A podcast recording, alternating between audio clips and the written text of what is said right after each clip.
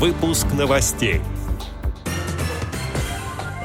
Представители аппарата управления ВОЗ приняли участие в презентации первого в России Центра содействия мобильности РЖД. Предприятие ВОЗ стало победителем краевого конкурса в области качества. Теперь об этом подробнее. В студии Антон Агишев. Здравствуйте. Здравствуйте.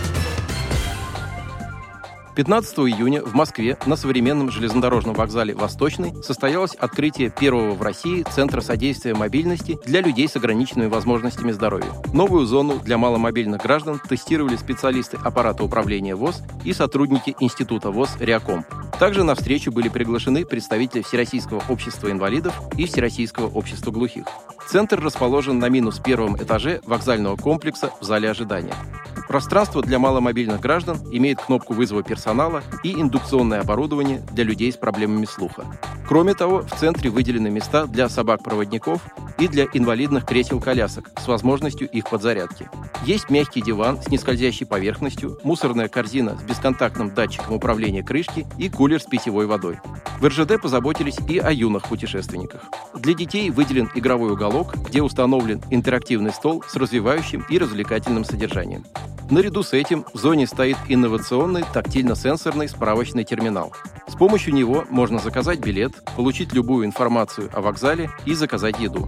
Терминал адаптирован для слепых и слабовидящих людей. Он оснащен программой экранного доступа, синтезатором речи и экранной лупой.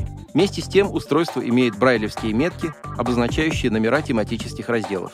Аналогичные центры содействия мобильности планируют открывать и на других вокзалах. В частности, до конца текущего года специальные зоны появятся на Казанском вокзале Москвы, а также в городах Казань и Набережные Челны. Через представителей аппарата управления общества слепых президенту ВОЗ Владимиру Васильевичу Сипкину передано благодарственное письмо заместителя генерального директора ОАО РЖД Дмитрия Владимировича Пегова за значительный вклад в развитие безбарьерной среды на железнодорожном транспорте и повышение качества обслуживания маломобильных пассажиров конце мая в Краснодаре подвели итоги девятого краевого конкурса в области качества, сделанного на Кубани. Предприятие «Краснодарский социально-трудовой комплекс Всероссийского общества слепых» стало победителем в номинации «Непродовольственные товары». Для награждения был приглашен генеральный директор предприятия Анатолий Федорович Шабалин. Диплом лауреата с правом использования знака «Сделано на Кубани» вручил руководитель Краевого департамента потребительской сферы региона Роман Сергеевич Куринный. Он отметил, что вся продукция прошла всестороннюю оценку. Главными требованиями по-прежнему остаются качество, безопасность и уникальность. Отметим, что Краснодарский социально-трудовой комплекс ВОЗ – это одно из ведущих предприятий Южного федерального округа по производству изделий из пластмасс. На нем выпускаются бельевые прищепки, мочалки для тела, хозяйственно-бытовые щетки и другая продукция.